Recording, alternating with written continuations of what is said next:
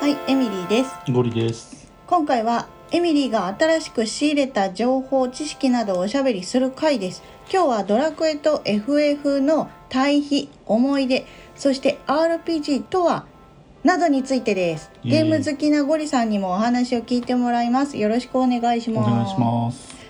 あなぜこの話をしたいかというと先日ポッドキャストで TBS ラジオの「アフターシックスジャンクション」の特集コーナー「国産 RPG クロニクル」っていうのを面白くて10回分ぐらいを一気に聞いて自分が世代だったこととあとは自分のゲーム体験などいろいろ思い出したんでそれと合わせていろいろお話ししたいと思ってます。よろしくお願いしますお。願いします。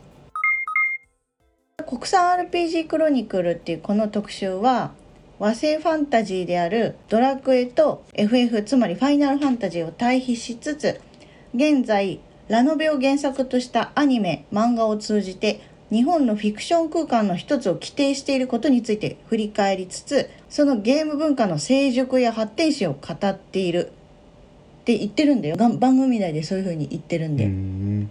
でプレゼンテーターは元スクエニ社員現ボードゲーム会社社長の渡辺則明さんです。魔王とか勇者っていう概念はファンタジー発祥の欧米にはなかった概念なんだよって最初の回で言ってる。確かにそうですね。で欧米の RPG とかそういうファンタジーものを読んでたんですか？いや、やったことはないんですけど、見る限り神話の世界に入りに行くっていうパターンの方が多いような気がしますけど、神話の世界とは？ドラゴンが出てきたりとか、うん。神様が出てきたりとか、そうだね。特に、えー、とお姫様はさらわれるけど魔王がさらってるんじゃなくてドラゴンがさらってたりするらしいよ。クッパとか？ドラゴンなのあれ。クッパって。まあ火吐くしね、うん。まあそういったところからですねまず RPG の成り立ちとかの回からもうどっぷりと聞き応えがある番組だったのでちょいちょいそこから抜粋しながらこんなことあったんだってよって話していきたいと思います。まずこの RPG の成り立ちからざっくり説明できるけど聞きたい？期待。本当？えっと一番の元となってるのはテーブルトーク RPG のダンジョンズドラゴンズが RPG の元なんですって名前だけは聞いたことありますね。そうそれは1974年にできたやつなんだってへえ。でこの前ナロー系のジャンルの話する時も少し話したけどねそのテーブルトーク RPG の話とか RPG の成り立ちしてましたっけ？ちょっとした気がする。でドラクエはそのテーブルトーク RPG をコンピューターに移植した RPG ゲームはい。テレビゲームだね。ウィザードリーっていうのとウルティマっていうのがすごいヒットしてその影響を受けて作られたんですって。なるほど。それが1986年ドラクエ1ですね。ウィザードリーって結構小説の中で出てきたりとかあ、ネタとして出てくることが多いかなウルティマはちょっとごめんなさい聞いたことないですあーそっかウィザードリーはダンジョンの中を探索するひたすら暗くてジメッとした空気のゲームですね。でウウルティマは逆にダンジョンとかに入らないでずっと屋外フィールド探索してるらしいです。なるほど。それまで主流だったのはアクションゲームなんですよ。マリオとかドンキーコングとか。はい。それが主体だったゲーム業界をこのウィザードリーとかウルティマがままずパソコンから出てきてどんどん変えていったらしいんですよ。で実は私6歳上の兄がいるじゃないですか。はいなんかこの話聞いて自分の思い出したことが何個もあるんですけど、はい兄がやってたんですよねウィザードリーもやってたしウルティマもやってたあし。ー世帯でしたっけ？兄は、えー、1900多分その86年っていうと10歳ぐらい小学校34年だと思うんですよね。だからちょうど小学生でどんどん流行りだした頃だと思うんだよね。その兄がね家の一番大きい部屋の一番大きい机がある場所に友達と集まってその大きい机の上にねすごいたくさんの方眼紙と あとはサイコロをいっぱい転がしてて、はい。で鉛筆もめっちゃ転がっててみんなですっごいワイワイ言いながらなんかやってるの覚えてんだよね。なるほどこれテーブルトーク RPG やってたんですよ。はいはいはい自分たちのオリジナルのダンジョン作ったりキャラを作ったりいろいろオリジナルで作ってたんだってそういう仕様だったんですか？ああちょっと詳しくわからないですけど一回小説でテーブルトーク RPG の話を見た時にこうサイコロを振った数だけ何個何マス進むとか何マス進んだやったいっぱい進んだぞって思ってもゲームマスターって言われる人が、はい。その場でこう何マス進んだその先には落とし穴があった。そこであなたは即死するとか、うんはいはい。そういうのをいろいろ用意してるのね、はい。そういう仕様の話、あいやその図の中で自分勝手に好き勝手いじれるのか、うん、それを参考にして同人活動的なことをやってたのかっていう話。ああ、うんと多分参考にして同人活動の方が強いんじゃないかな。お兄さんたちの机ちょっと覗いたら、そういう種族の設定、ドワーフは何が得意とか、エルフは弓が得意とか、はい。そういうようなところは多分設定を引っ張ってきてる気がする。最近のボードゲーム流行はいに乗ってテーブルトーク RPG もやってる人いるらしいっていうのは聞いたことある、まだねダンジョンズドラゴンズが売ってるらしい。イエローサブマリンとか秋葉原にあるんですけどそれゲーム屋さん？ボードゲームを売ってるお店なんですけど、うん。結構そこのと隣にプレイルームがあってうん。いろいろやってる人いますね。テーブルトーク RPG も？わからない。一回やってみたいけどねテーブルトーク RPG 元からあるのをやるのはいいけど自分で作るのは相当厳しいと思うけど。そうだよね。ここに罠を仕掛けてダメージが5与えるとかエルフの場合はとかいろいろ細かく設定できるらしいそう設定作るとなるとそれこそ「ナローの小説書くのとほぼ変わんないみたいな話になると思うけどすごい話がそれたテーブルトーク RPG でですねドラクエもウィザードリームウルティマもすごい流行っててドラクエがす すんなり加わったけど。あそうそう。でもこのドラクエが1986年国民的ヒットを飛ばすまでにかなり実は周到に準備をされていたということを、はい。この国産 RPG クロニクルで知ったんですよ。はい。でゴリさんに問題です。はい。どのような準備をしてドラクエをヒットさせたんだと思いますか？エニックス。大人向けに宣伝をするとかあとはあれですね昔ゲーム屋さんの前とかにプレイまあ今もあるけど実物をプレイできるゲーム機が置いてあったりするんで、まあそういうので周知を図ったのかなっていうのはちょっと思ってたけど。周知。なるほど。あのですねはい。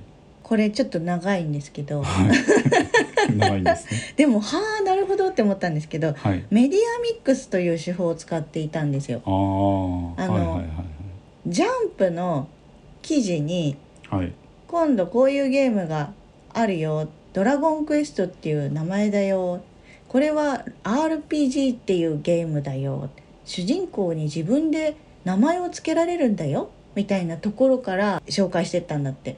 ファミ通の前身みたいな。ファミ通とどうなんだろうね。ジャンプ当時結構ヒットしてたの。あのドクタースランプあられちゃんとかはい。やってたの、はいはいはい。確か。で鳥山明先生もすごい人気だったの。その鳥山明先生を担当してた編集者のドクターマシリトこと鳥島さんはい。が「あそれ売るんだったら一緒に組んでやろうよ」ついでに鳥山明先生もキャラデザに使っていいよぐらいの感じで組んだんだってだからジャンプの中に中抜きで宣伝が載ってたりするってことだよね。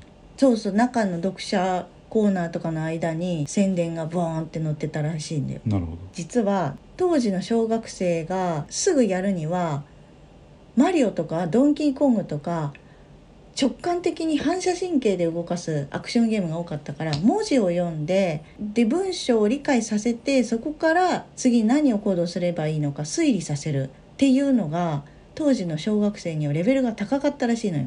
うんまあそうだね。マリオとかと比較すると確かにやることは多いですよね。そう。だからそのドラクエ発売する前にエニックスでコンペを開いてその当時コンペで優勝したのが確か堀井裕二さんと中村浩一さん。はい。この2人にポートピア連続殺人事件っていう 推理物。RPG 関係ね。違うんだよ。あのね まず文字を読ませて推理させるっていうゲームを作らせたんだって。ああなるほど。で文字を読んでゲームを進める戦う話す、えー外に出るとかああいうコマンド入力を覚えさせるというかなじませるというか浸透させる。なるそこからやらせたんだって。でその堀裕二さんがジャンプでライターしてたからその鳥島さん？はい。編集者の鳥島。あ編集長だったの？その当時は。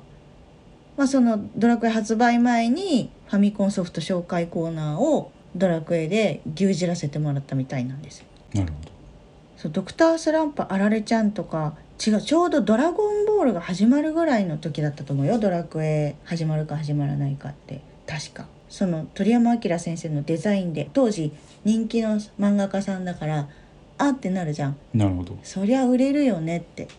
すごい戦略だよね。その子供たちに文字を読ませることもやらせて宣伝もしっかりして。ドラクエの作品自体はしっかり子供向けなんだけどその戦略とか囲い込み方がもう大人だなっていう感じがするよねっていう感想がちょこちょこうん。この国産 RPG クロニクルの番組内で出てたここまで聞いてうすうす感じてるかもしれないんだけどっていうか知ってるかもしれないんだけどエニックスってゲーム会社じゃないって知ってた？あそれは知らない。へなんと企画会社なんですって。えああだから作れないんだ。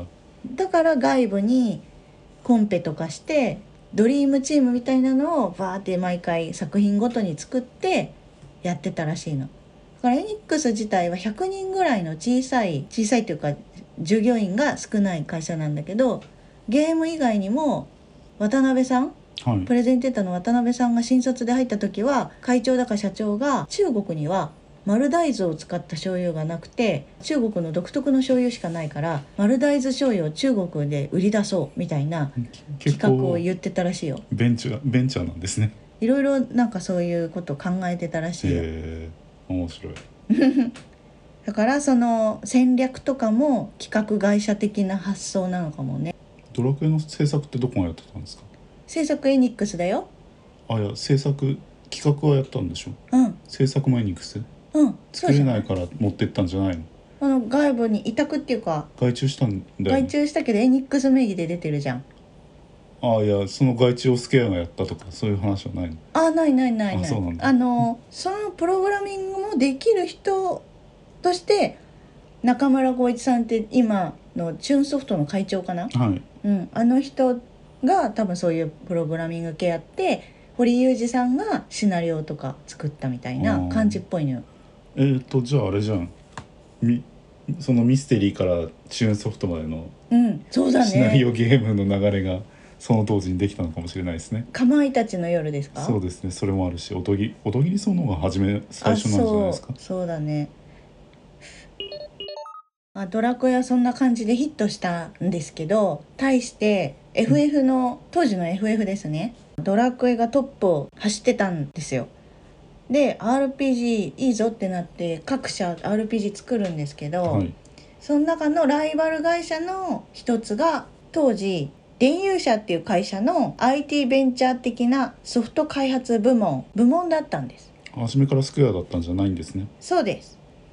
ゲーム好きな学生が集まってやりたいことを好きなものを形にして作ってたっていう感じらしいのよ。えー、広告代理店っぽいね電遊社って。ああなんかそういう感じの名前だね。電通みたいなイメージかな。で特に FF はグラフィックに特徴があって当時はドラクエがまあその群を抜いてたんだけどグラフィック面では結構追ってこう注目を浴びてたゲームの一個だったらしいんだよ。そうだね。うん、あ知ってる？いや。いや比較して考えたら「ドラクエ」って横スクロールのうん。ドット絵だけど、うん。FF って結構なんかリアルが求めるのうをん常に入れてきてるイメージが、そういいことを言いましたね FF の作ってた技術力はい。そのグラフィック実はドラクエでもできたんだけどあえてやらなかったらしいの。へえ。FF1 ってグラフィックって結構すごかったっけ？多分他のゲームに比べたらみたいな。リマスターしかやってないからあ私もちょっとね当時の画像まではちょっと分 かんないんだけどまあその若者がさ俺たちすごいゲーム好きなんだよっていう人たちだからそういうかっこいいゲーム作ろうみたいな。なるほど。そういう嫌いがあったらしくてドラクエは対してさっきも言ったように子供に売れるにはみたいな大人のすごい戦略が子供のおもちゃに込められてるじゃない。このドラクエというおもちゃに。うん。まあ、とりあえず FF は若者たちがおしゃれで自分たちがかっこいいと思うやつを作るって言ってパーティーも確か最初から4人パーティーで最初から飛空艇とかも出してたらしいんだよね。そうですね。ドラクエ1って勇者1人敵1人。そうですね。で話もそんなに長くない。その乗り物とか全然最初出さない。子供がついていけないと思ったんじゃない。ついていけないというかいや旅の扉の方がよっぽどファンタジーだああか確かにね。旅の扉うんうんうんうんうんってなるんだ渦巻きの中で転送されるシステムだよら、ねでもあのシステムもすごいね。あれ元ネタあんのかね？いやでも旅の扉は多分1はない。あれ多分2からの話だと思おうう1は洞窟でドラゴンと戦ったりとかだから。うんそうだからね1は1人でしょ？うん、主人公が。そうですね。2は3人になるでしょ？そうですね。で3はなんかいろいろ増えたランダム4人だし、ね。ルイーダの酒場とかで交代できたりするよねパーティー。を。っていうふうにどんどんシステムをこうふ増やしていくというか。そして one two three で壮大な一つのサーガにまとめたという。そうだから one をやってきたプレイヤーの人たちが3やった時にうわこれ one の時に出てきたあそこじゃね？とかあれじゃね？みたいな画面が何個も出てくるんだ。そういうこう one two three 含めて壮大な仕掛けのあるものに仕上げたと。なるほど。素晴らしい作品ですね。ね対して FF の話をしたいんですけどゴリさんは FF の初プレイナンバリングは何ですか？4は見てただけなんでうーん、自分でやり始めたのは5が初めですね。えー買ってもらったんですか？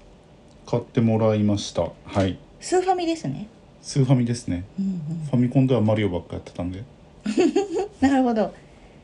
確か私も高校の時に友達からすごい勧められてやったんですけど5はファリスとバッツとこうファリスが確か男装の霊人でそうですね。